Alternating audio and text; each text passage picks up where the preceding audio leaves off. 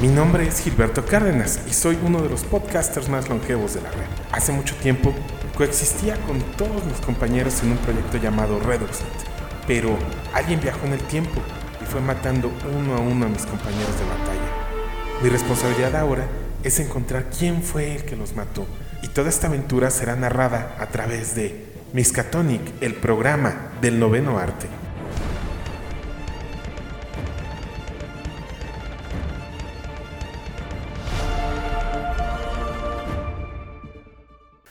Muy buenas noches, mis catonitas del sector 2814. Bienvenidos sean a Miskatonic, la radio del noveno arte.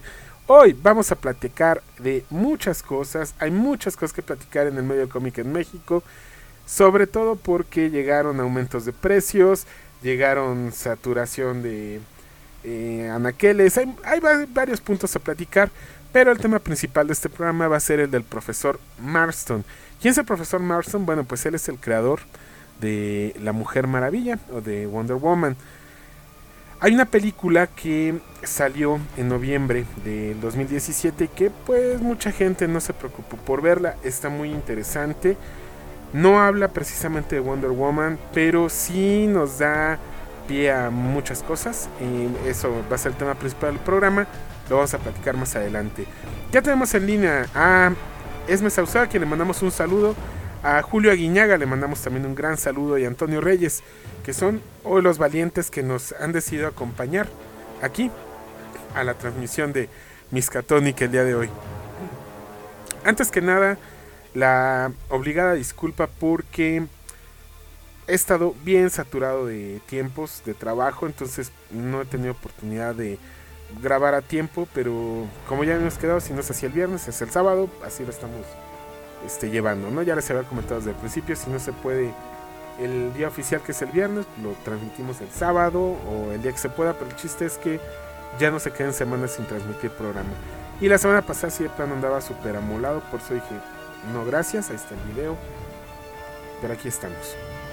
Bueno, hay saludos, vámonos con los saludos rapidísimo ya para arrancar con el tema principal del programa. Los saludos ahora son ni más ni menos que para, ahorita les digo, primero los que dejaron hace un ratito que les pregunté si querían programa o no, y que varios me dijeron ya en privado, pues sí, tú graba, no lo voy a escuchar en vivo porque pues ya tengo algo que hacer, pero prometo mañana escucharlo. Eh, Luis Fernando Vázquez, que dice, ¿qué tal? Saludos desde La Paz, Bolivia, un saludo hasta Bolivia. Según yo es más tarde allá, ¿no? Pero bueno. Ok, nos pregunta Antonio Reyes que si la tortura verde de 2.0 no. Sí va a haber capítulo de Tortugas Ninja, ya en eso andamos, pero no va a ser, por lo menos yo creo que no este mes. Todavía nos falta bastantito de lo que quiero para el programa. Bueno, por acá de la pregunta que yo les dejé, dejaron para sus saludos, sus tímidos likes. Juan Mar, Statling Court, no sé quién sea, pero Statling Court. Le mandamos también saludos a Osvaldo Romero, Humberto Mejía, a Usama Juárez, a eh, Jesús Penagos y a Jorge Barbosa, a Mario Alberto Escamilla, también le mandamos un saludo, a David Cruz y también por acá a Humberto Mejía y a Jorge Candelas, a los comités porque ya les había mandado saludo ahorita que iniciamos con los saludos, ¿verdad? ¿Por qué? Porque están en línea. Bueno, hace un rato estaba platicando con eh, Eduardo Franco y todo el día me han estado llegando mensajes al respecto sobre el nuevo anuncio que dio eh, Editorial Televisa TVG respecto a los nuevos precios de que ya van a ser todos los cómics de 44 pesos, sean o no de 48 páginas. O sea, los de 24 y los de 48 ya van a costar invariablemente 44 pesos, ¿no? Pero ellos van a tener el poder de decisión de cuándo salen de 24 y cuándo de 48. Pues, ahí sí se pone padre el asunto. Bueno, yo definitivamente, y aprovecho este programa para anunciar que hasta el día de mañana, porque sí, todavía voy a ir a comprar algunos para completar mis arcos argumentales, compro cómics eh, impresos de eh, Editorial Televisa. Hasta aquí llega mi relación con ellos. Definitivamente ya es, es caro. No. Como lo platicamos el otro día, a lo mejor el consuelo podría ser es más barato que los cómics en inglés. Pero no tiene por qué ser así. Eh, ya su costo ya rebasó un límite que no debe. Yo sé también que puede ser posible que se estén protegiendo porque todo lo que es de Marvel Legacy Viene de entre 48 y 54 páginas aproximadamente, todos los números son así. Y a lo mejor ellos se están protegiendo. El problema es que pasa como cuando cualquier este, artículo sube debido a la fluctuación del dólar. Sí sube, pero cuando el dólar baja, no, el artículo ya no baja, se queda en ese precio. Pasa lo mismo con los cómics, no estoy de acuerdo. A mi cartera ya le pega. Entonces, eh, adiós grapas. Me voy, me quedo o me migro completamente en la parte de Marvel, de DC, de Vértigo.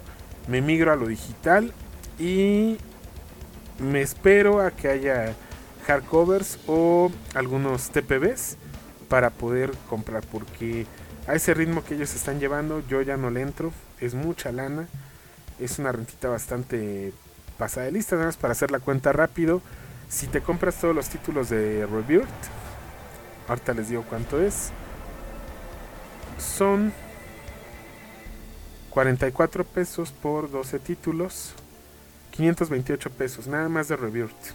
Si ustedes están comprando Marvel, son como 700 pesos, son 1200 pesos, nada más de Marvel y DC.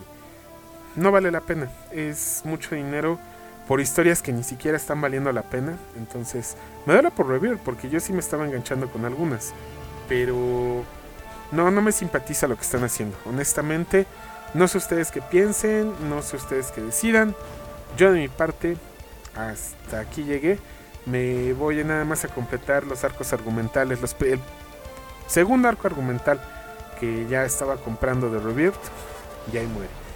Eh, de Marvel no me preocupo porque no estaba comprando absolutamente nada. De Vértigo, pues sí estaba comprando algunas cosas, pero también gracias.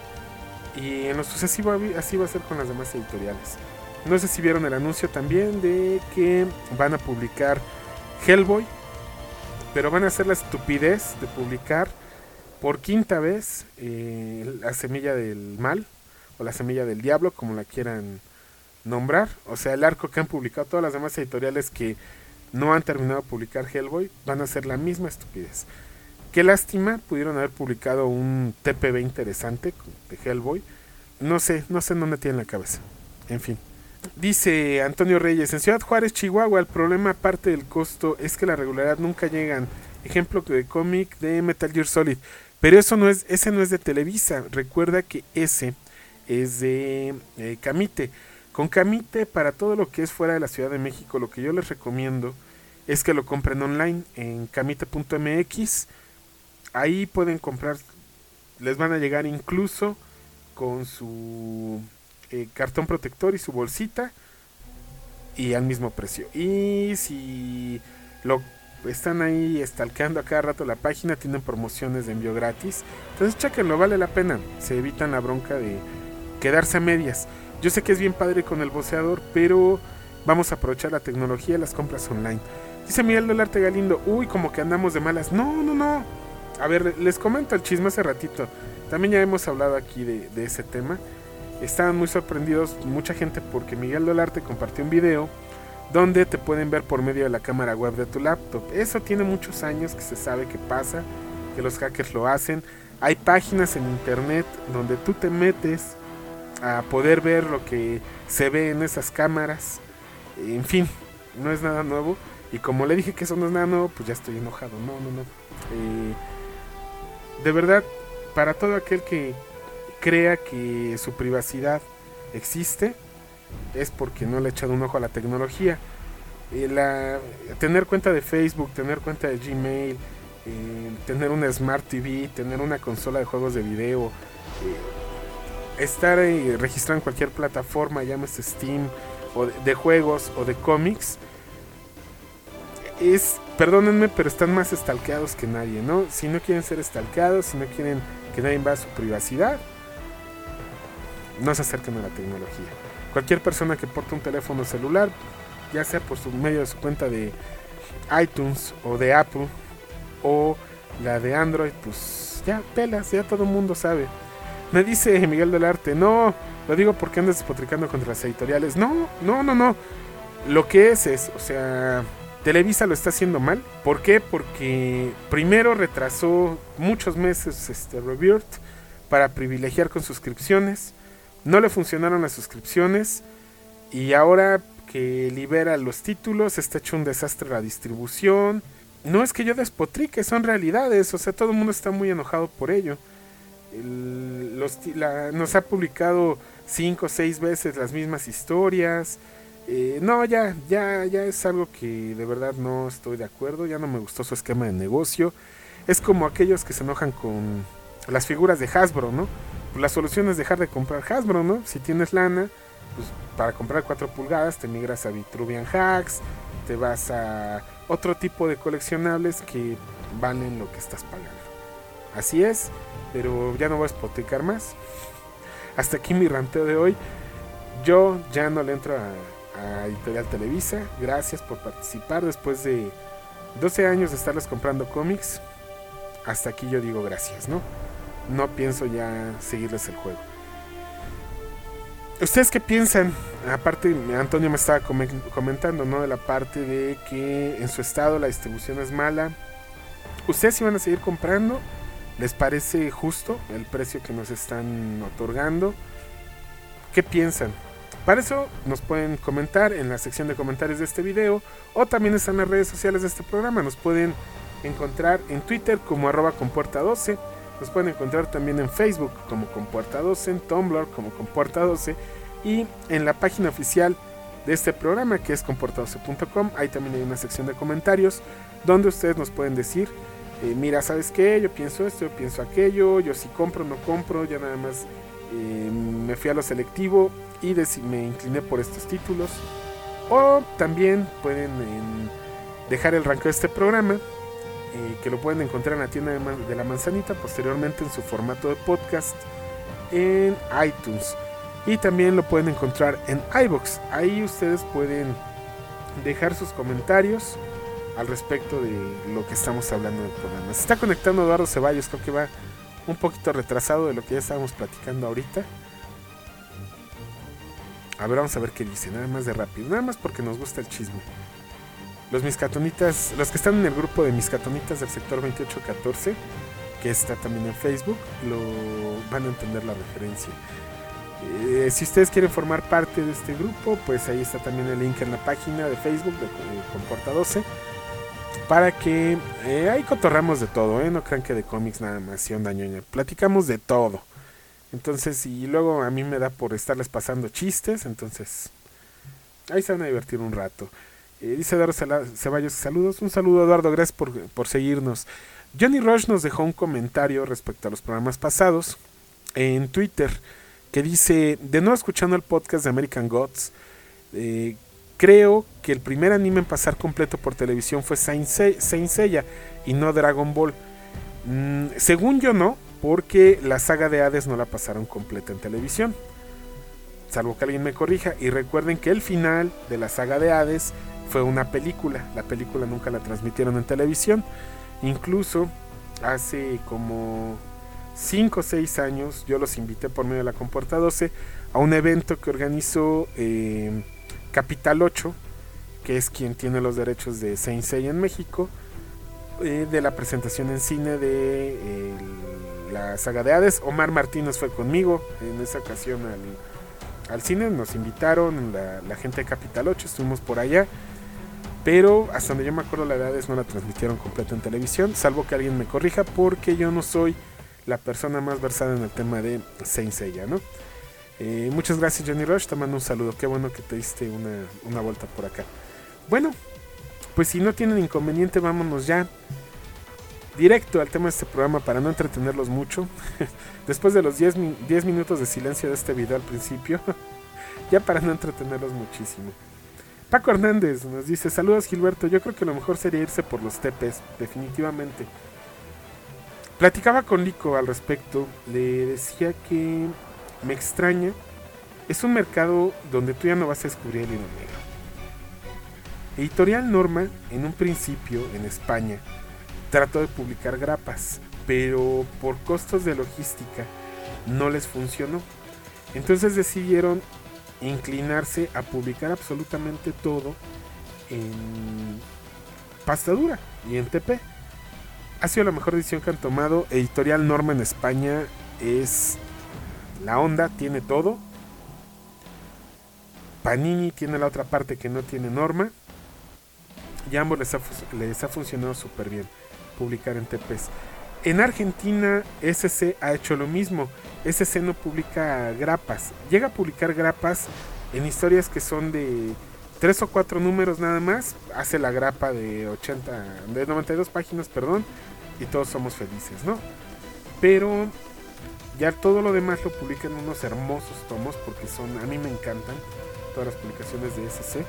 Y le ha funcionado muy bien, muy muy bien. Por lo menos la parte de DC Comics le ha funcionado de maravilla. Entonces deberían de replantearlo aquí en México y hacer algo similar. Cosa que no creo porque Dorden tiene dos dedos de... Bueno, ¿qué les digo? No, me, atrevo a decir es que es sentido común, pero es gente que no tiene sentido común. Eh, por eso lo sacaron de donde lo sacaron, ¿no? Me dice Paco Hernández, ¿qué los detiene a los de Camite de publicar sus TPs, su esquema de negocio? Hace unos días, dos días yo creo, eh, se me fue el nick de la persona, bueno, en el grupo de mis catonitas, Lex Silver fue quien lo, quien lo publicó. Nos decía que él consideraba un buen esquema de negocio el hecho de eh, imprimir millones de copias, las primeras venderlas a sobreprecio y ya al final terminar rematando, ¿no? Para que es, él considera que así es el esquema de Televisa. Un esquema así similar utilizan Bid y eh, Camite. Para abaratar costos, imprimen cantidades industriales de su material. Obviamente ellos le apuestan a que el día de mañana lo tienen disponible en sus librerías, ¿no? Por eso existen las tiendas Camite, que es el esquema que ya trae manejando Editorial Bid.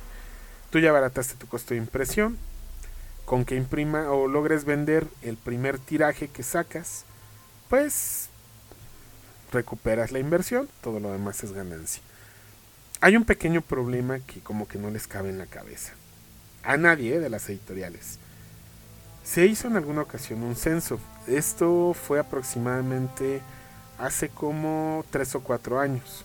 Existimos un universo de lectores de cómics en México de aproximadamente 15.000 lectores.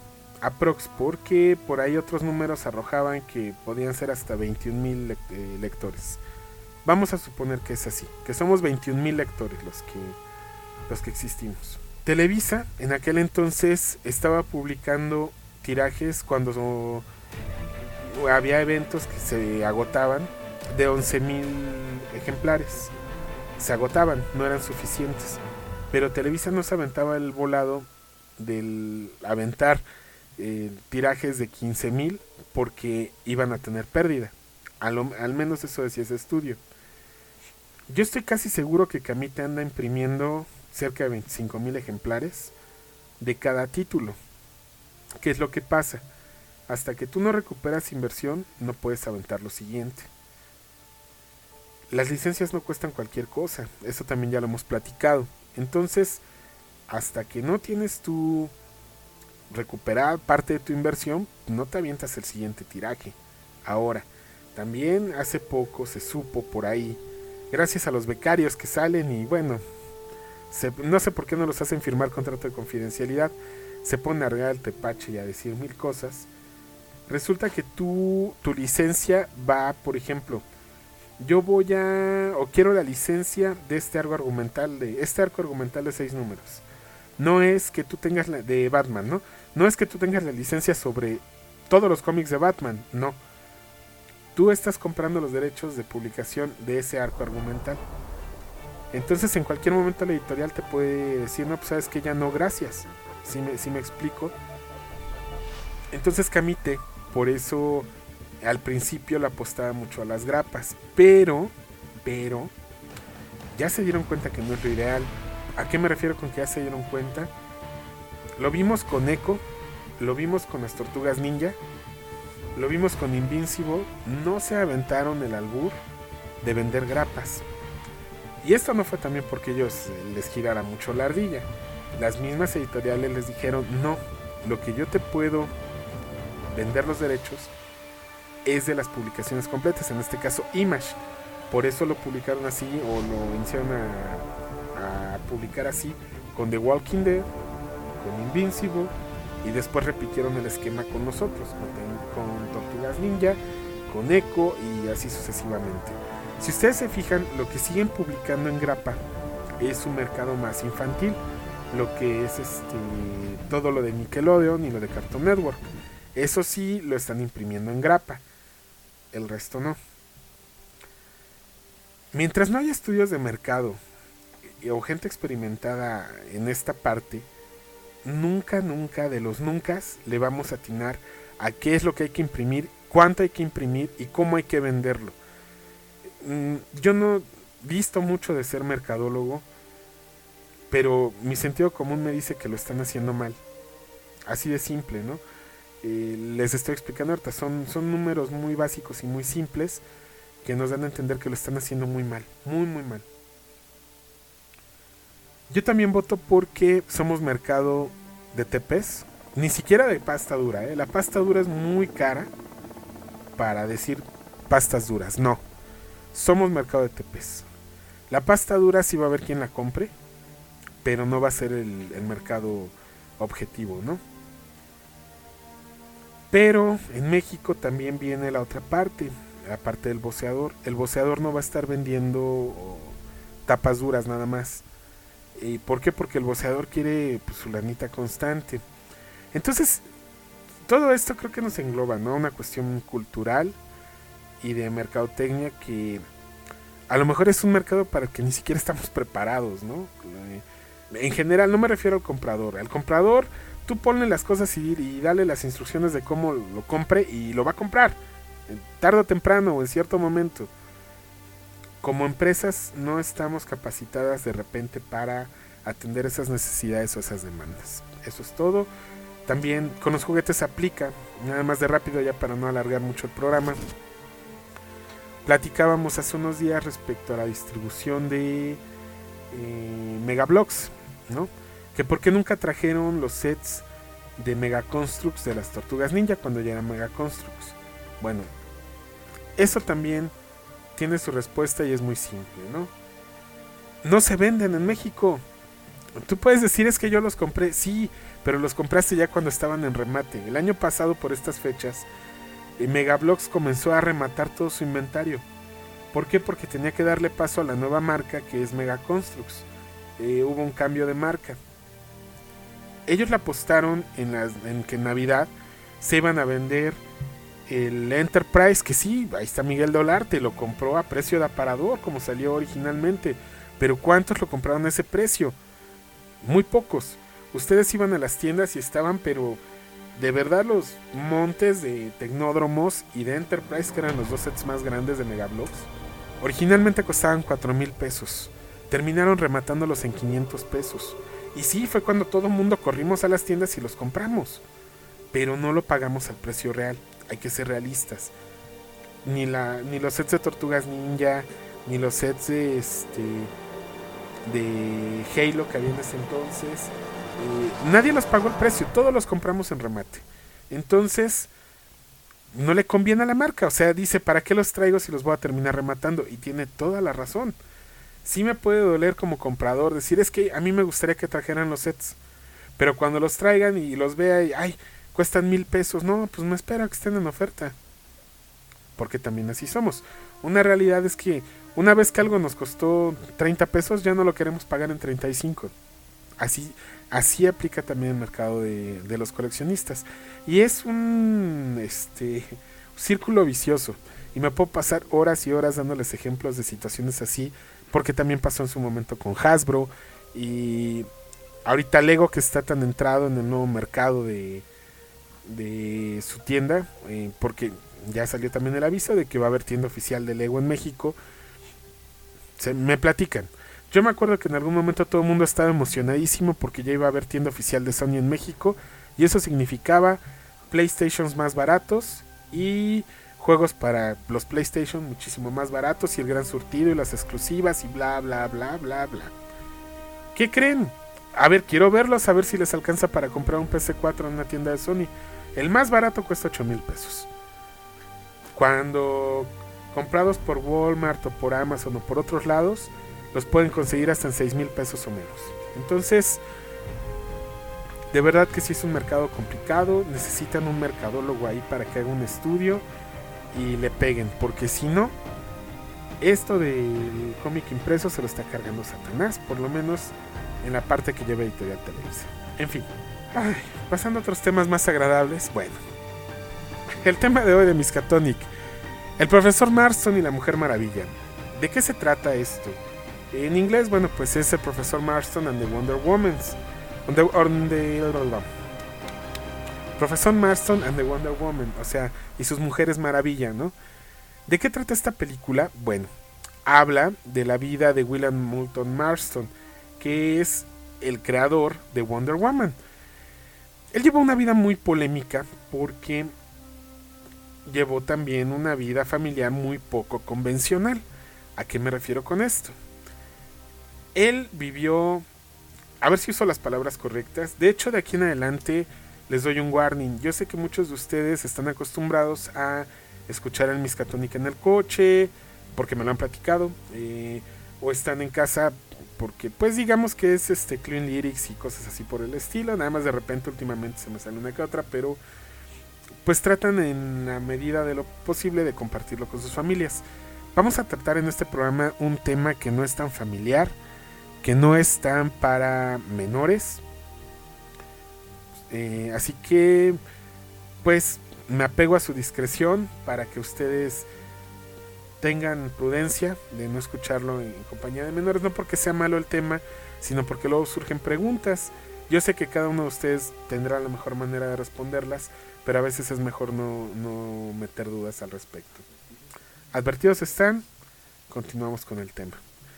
Bueno, pues eh, Marston no llevaba una vida convencional. Él vivía en Amaciato con dos mujeres.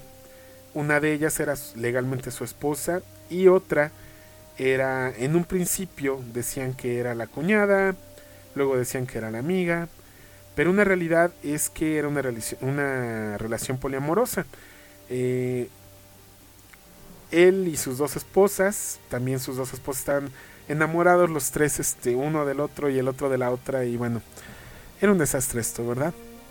este, eh, sus esposas eran Elizabeth Marston y Olive Byrne su esposa legal obviamente era Elizabeth Marston. A Olive Byrne la, conocieron cuando ellos estaban en la universidad. El profesor Marston daba clases, era catedrático en la Universidad de Psicología, eh, me parece que de Massachusetts. Él eh, sí podía dar clases, pero su esposa no, con todo y que su esposa fue de las primeras mujeres en tener una maestría en Derecho ahí viene todo el tema. ¿Y de dónde surge Wonder Woman? Bueno, Marston siempre fue un defensor de los derechos de la mujer. ¿Por qué? Porque él era una, eh, o su familia era una víctima de la discriminación. Su esposa tenía más estudios que él, tenía dos carreras, era psicóloga y era abogada, y sin embargo no podía dar clases. ¿Por qué? Porque no estaba permitido que una mujer diera clases en 1928.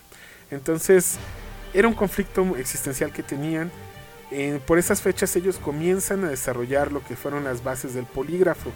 De hecho, ellos fueron los que eh, inventaron el polígrafo. Que la patente está en nombre de otra persona porque Marston cometió el error de no patentarlo a su nombre. Él únicamente publicó los resultados de sus investigaciones como buen este, catedrático universitario y alguien se robó toda esa información para terminar de desarrollar el polígrafo. Eh, polígrafo, detector de mentiras, sabemos que es lo mismo, ¿verdad? Ya estas, ya estas alturas. Bueno, pues esta película de. Bueno, no es autobiográfica, pero esta película biográfica del profesor Marston and the Wonder Woman es muy buena, muy, muy buena. Eh, no se clavan en la cuestión de cómo fue que creó a Wonder Woman. Eh, yo sé que hay gente que eso le fascinaría, la parte ñoña, pero yo también, al que me diga que no, no vayan a pedir autógrafos, por favor. Yo creo que a muchos les apasiona la vida de los autores. Esto es lo que yo les decía alguna vez. Me apasiona esto, porque esto sí es la vida del autor, el personaje que está detrás de. No es como el ir a pedir un autógrafo y, ay, tu trabajo está bien padre, cambió mi vida. Gracias. Sí, eres bien chido. Y bueno, no, me late más el asunto así de clavarme en qué hay detrás de, ¿no? Eh, se está conectando gente, hacemos pausa para mandar saludos. Eh, Ángeles Esquivel, le mandamos un saludo. Está también por ahí Gabriel Soria. Eduardo Ceballos dice, guácala, qué rico. Dinora Pinto dice, saludos, llegando por acá. Un saludo, Dinora. David Ricardo también dice que está conectado. Eh, Paco Hernández dice que el lazo de la verdad es el polígrafo. Ahorita vamos a llegar a esa parte. Alfonso Velázquez también está conectado. Y Jesús Paz. Buenas noches para todos. Qué bueno que ya, ya llegaron, ¿verdad? Porque estuvimos 10 largos minutos del principio del programa esperándolos y nadie llegaba. Bueno, eh, ¿qué es lo que pasa? Eh, la película está narrada a modo de flashback. Cuando el Code Authority va sobre DC Comics y le dice, oye, ¿no te parece que tu personaje de Wonder Woman tiene mucho este de sadomasoquismo, de fetichismo, en cada número la amarras o la encadenas, encadenas mujeres, salen personas vestidas de bebés. ¿De qué se trata toda esta perversión? Eh, ¿Estás tú tratando de mostrar esclavas sexuales cuando era todo lo contrario al mensaje que Marston quería dar? Pero todo esto es una consecuencia de lo que vamos a platicar ahorita. Bueno, eh, mientras están eh, realizando los estudios correspondientes el matrimonio Marston, una de las alumnas, llamada Olive Barnes, se acerca a ellos porque estaban solicitando ayudantes para hacer las pruebas del polígrafo.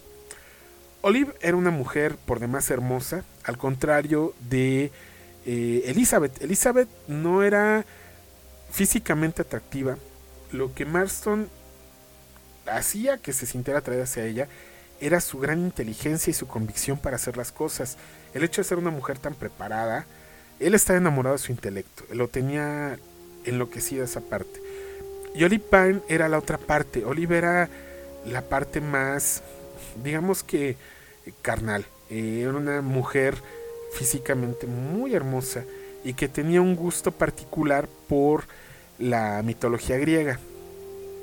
De hecho, los brazaletes que usa Wonder Woman, si ustedes buscan fotos de eh, Marston en internet o de Olive Pine eh, directamente, la van a ver en algunas de las fotos con los brazaletes.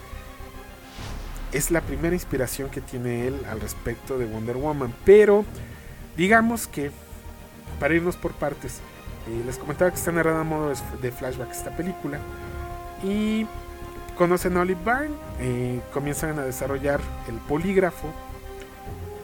Gracias a ella encuentran cómo, pueden medir eh, cuando alguien dice la verdad o dice mentiras, que es por medio de la presión arterial, pero en ese momento lo descubren, precisamente porque se comienza a crear una tensión sexual muy fuerte entre ellos, porque Olive se siente atraída por Elizabeth, eh, ella se enamora de Elizabeth, y a su vez Marston se enamora de Olive. El chiste es que terminan ahí confesándose frente al polígrafo quién quiera quién y cómo y por qué y todo termina pues en una noche de pasión desenfrenada entre los tres.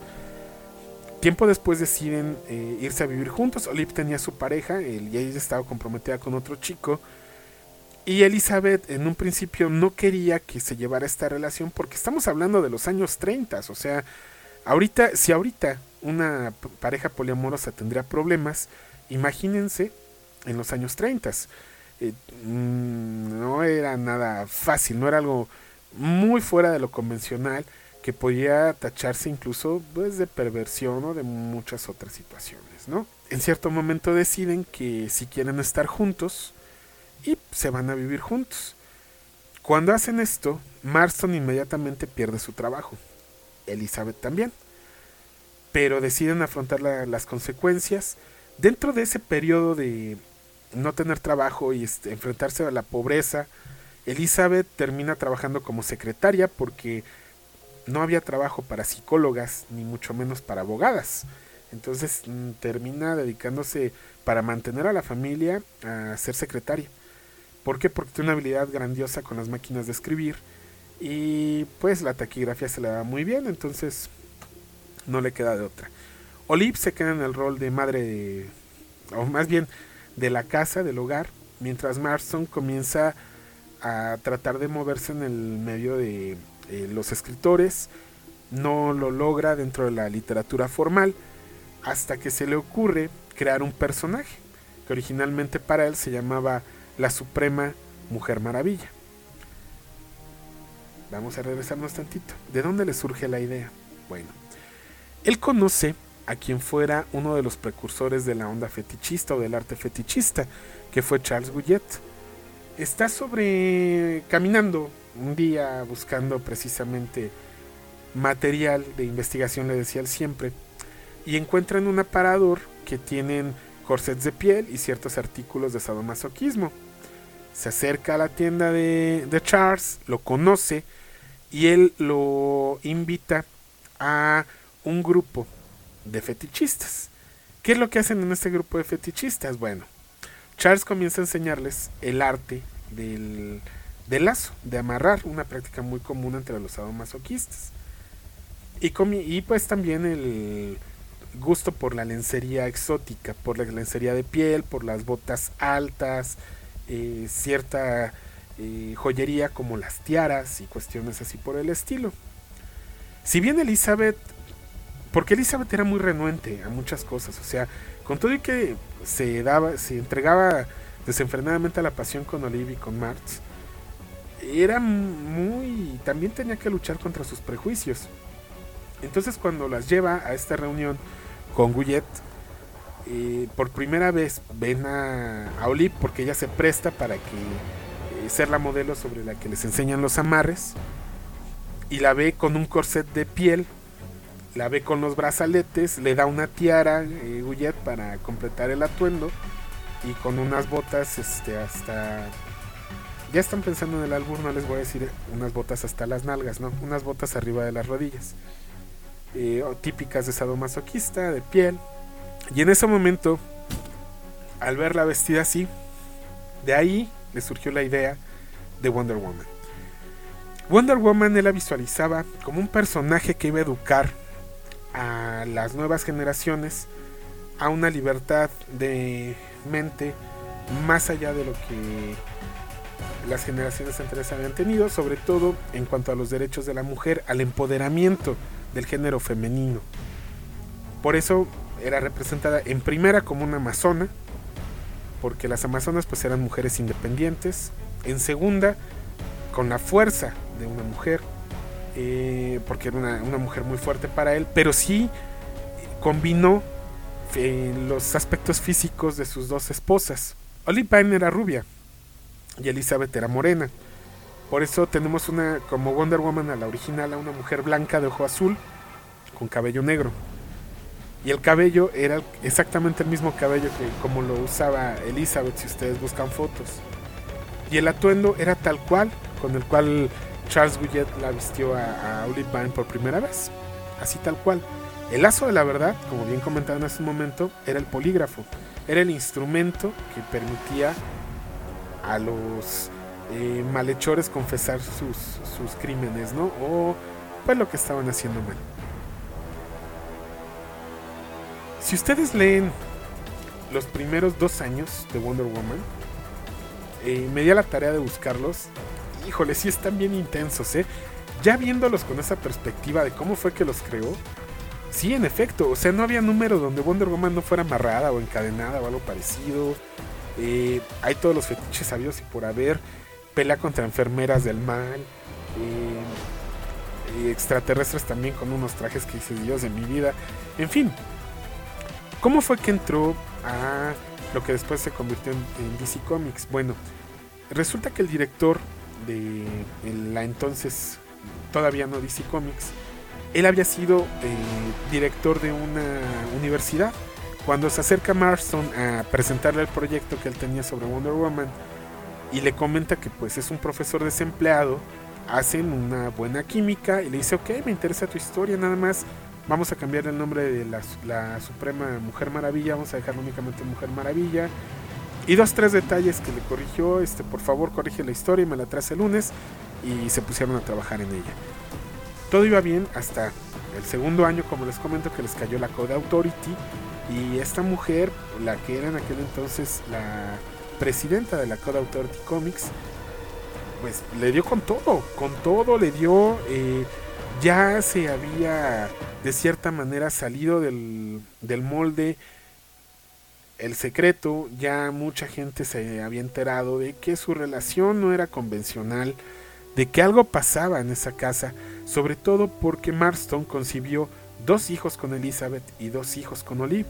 Entonces ahí también empezó, a ambas les decían mamá, todos los niños, eh, a él le decían papá, entonces la gente se empezó a dar cuenta de cosas raras, los niños ya, ya sufrían de bullying en la escuela, esto los llevó incluso a una separación, Olive Byrne estuvo algunos meses este, separada de, Elizabeth y, de Mars.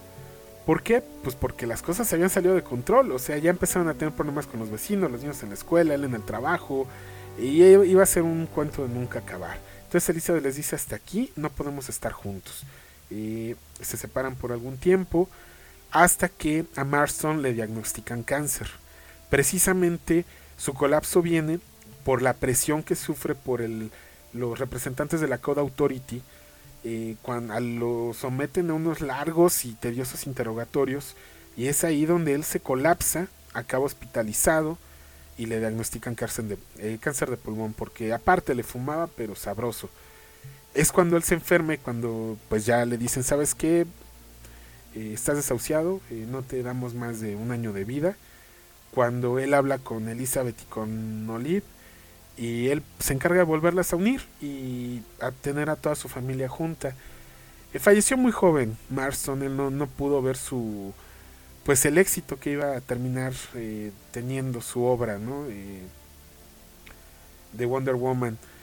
Existe un museo eh, que obviamente está a cargo de su familia, ahora de sus hijos, pero estuvo durante muchos años a cargo de, Olive. Olive fue la primera que falleció y después a, cargo de Elizabeth.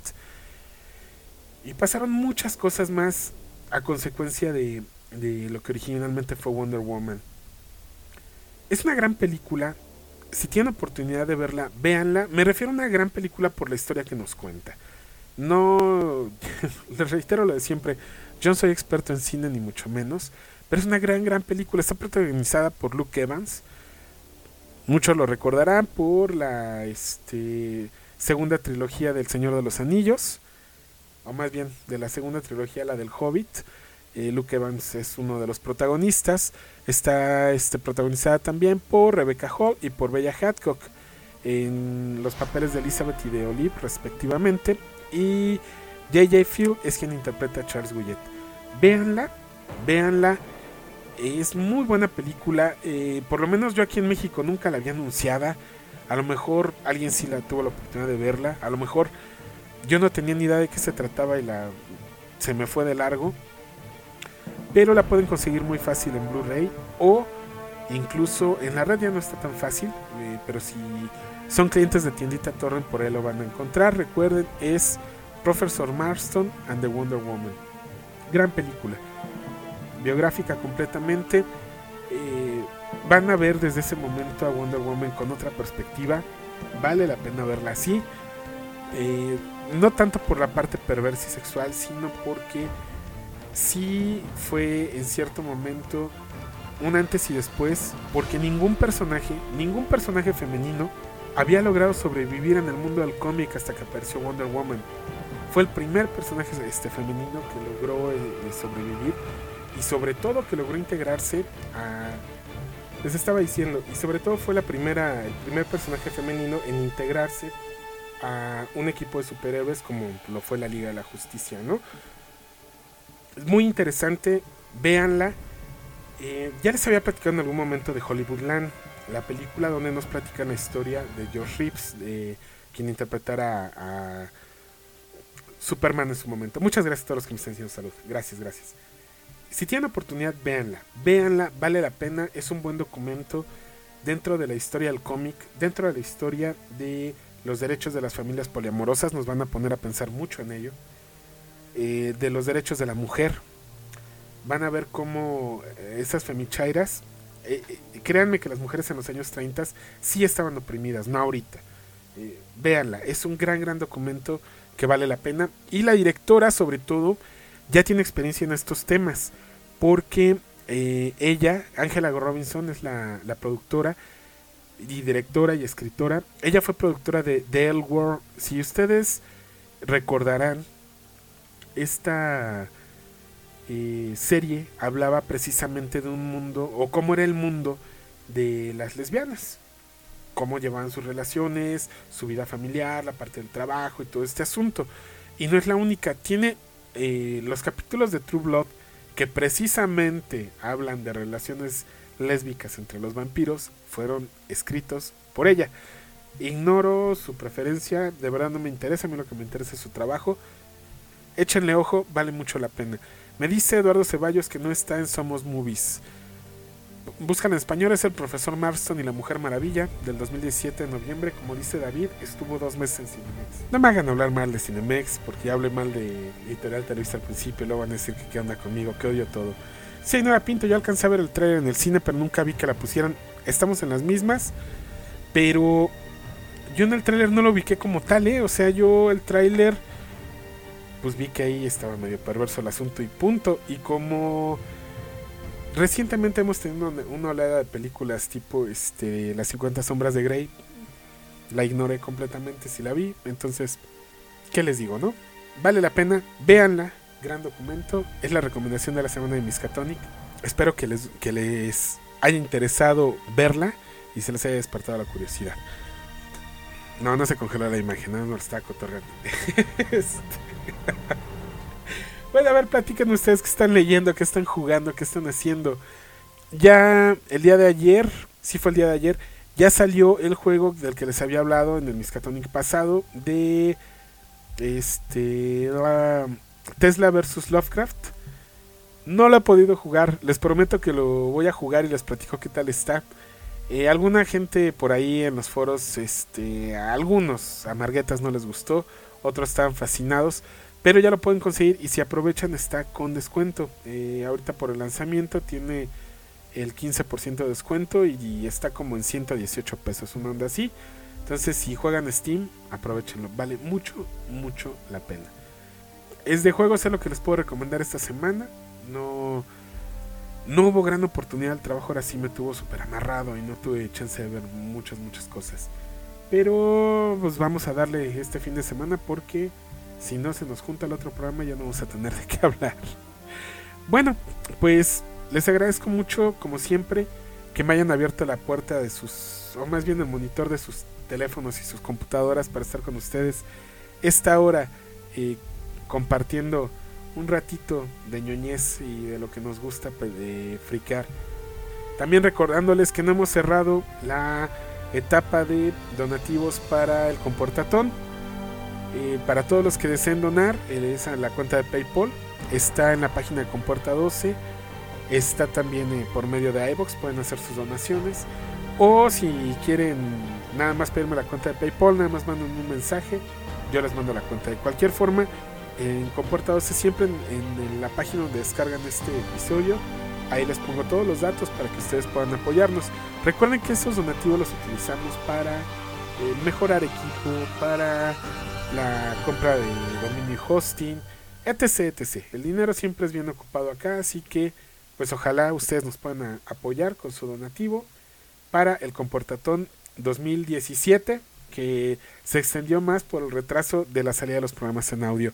Ya nos vamos acercando, ya poquitos programas nos faltan para, para estar parejitos. Por lo menos todo lo que era el volumen 5 hasta el 29 de diciembre está terminado. Lo que falta pues, es lo del 2018.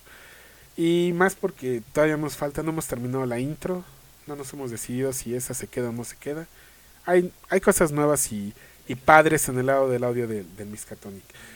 Les vamos a hacer encuesta a ver si les gusta o no les gusta. En fin, muchísimas gracias a todos por abrirnos este tiempo, por descargarnos. Recuerden, nos pueden encontrar en iTunes, iBox, comportadose.com y en Mixcloud también. Por ahí pueden encontrar el podcast y alguno que otro perdido por ahí en Spotify. Seguimos sin saber quién lo subió, pero por ahí andan. Les agradecemos mucho su compañía, como siempre.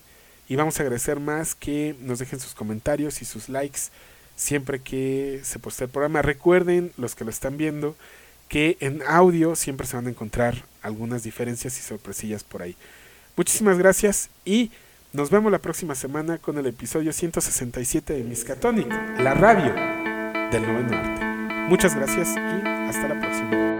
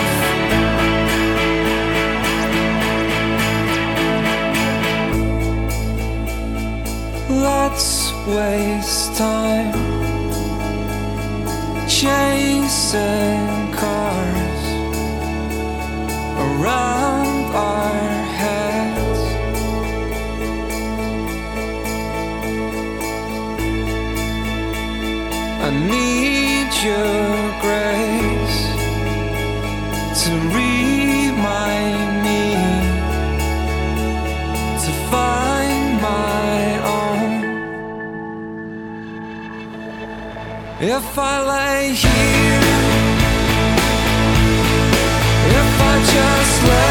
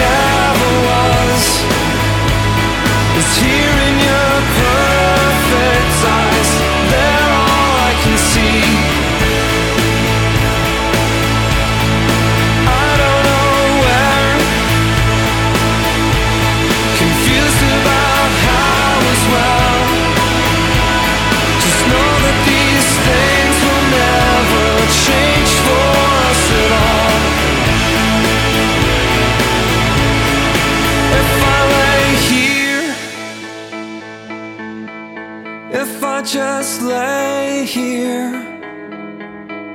Would you lie with me and just forget the world?